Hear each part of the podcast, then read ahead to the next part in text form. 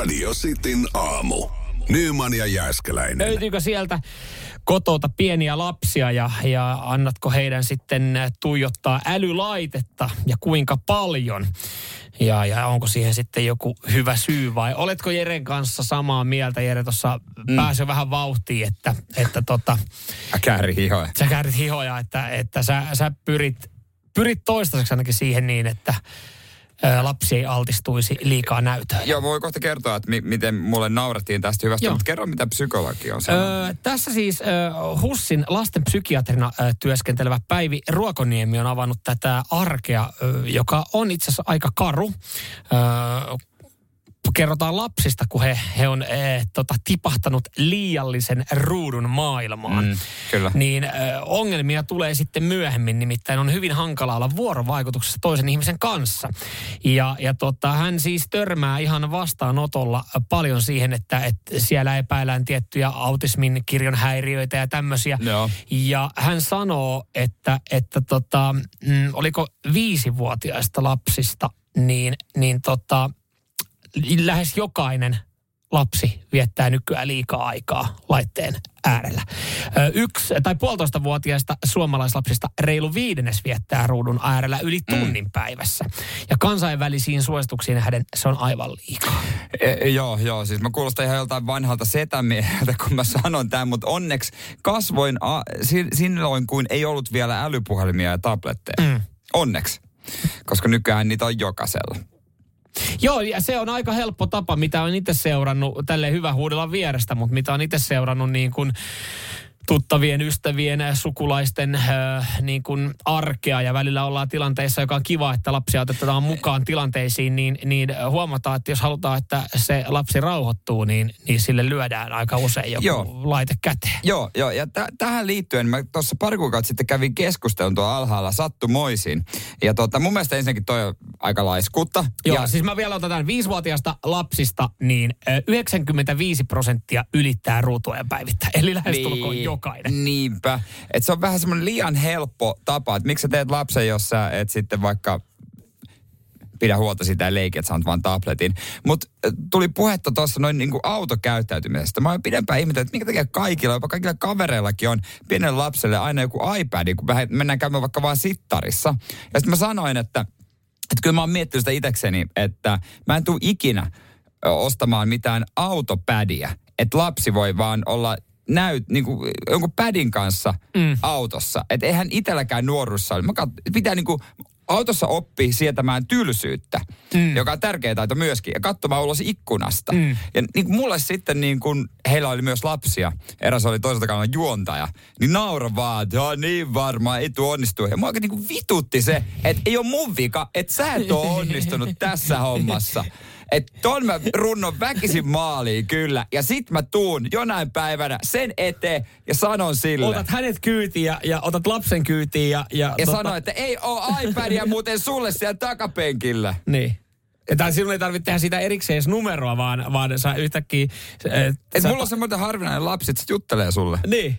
Mutta toki ei voi tietää, mitä tapahtuu, mutta vakaa aikomus ja uho mulla ainakin tällä hetkellä on, että Mersun takapenkille ei iPadia tule. Joo, toi on itse asiassa hauska, kun, kun tota, tässä nyt on, on esimerkiksi ö, jonkin verran ollut sitten, kun on siskolla ja, ja tyttöystävän siskolla on lapsia ja, ja ollaan vietetty vaikka niiden kanssa aikaa. Ja ollaan vaikka tehty jotain siirtymiä autolla ö, puolesta tunnista tuntiin.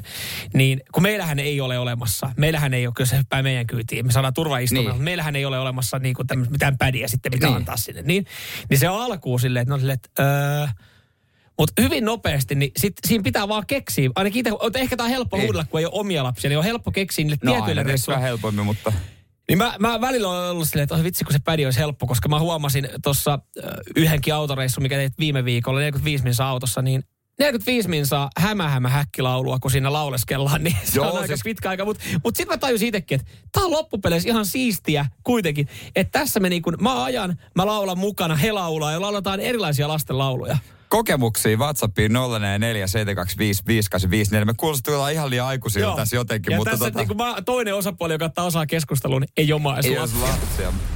Radio Cityn aamu. Samuel Nyyman ja Jere Jäskeläinen. Sitten aamussa äsken puhuttiin eh, siitä, miten älylaitteita antaa lapsille, lapsille liian helposti, muun muassa autoissa, ja itse olin tätä kovasti vastaan. Joo, psykiatri tästä huolestunut viisivuotiaista lapsista, niin 95 prosentilla ylittyy kansainvälinen tämmöinen niin kuin suositus ruutuajasta ja puolitoista mm. vuotiaillakin jo, jo tota, reilu viidennes viettää liikaa älylaitteen kanssa. Niin, totta kai jokainen meistä varmaan välillä puhelimella, kun se lapsikko on mm. siinä, mutta äh, kyllä jokainen järkevä ihmisen osa, ihminen osaa myös hillitä sitä. Joo, sulla oli aika tiukka, tiukka tota kanta tohon, ö, no sulla myös sitten yhdeksän kuukautinen lapsi on, että, että sä ainakin pyrit siihen, niin toistaiseksi sä pyrit No, siihen. niin, että, en mä etukäteen luovuta ainakaan. Niin, että, että se lapsi ei sitä ää, laitetta sitten saisi nopeasti ja esimerkiksi automatkat, Ja- niin tehdään jotain muuta, kun lyödään pädikouluun. Niin, ja toivon, että isovanhemmat ei tuu joskus synttäreille, että tässä on iPad, koska sitähän ei saa käyttöön. Paljon tulee, tosi paljon tulee viestiä, itse asiassa tästä viimeisin, niin loistavaa puhetta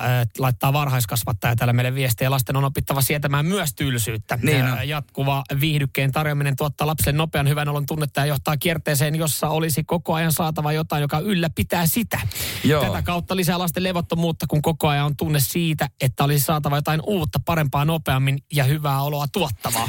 Joo, ja sitten sit myös mielenkiintoinen viesti Sannalta, mm. joka myöntää, että on liikaa, liikaa puhelimella lapset 0447255854.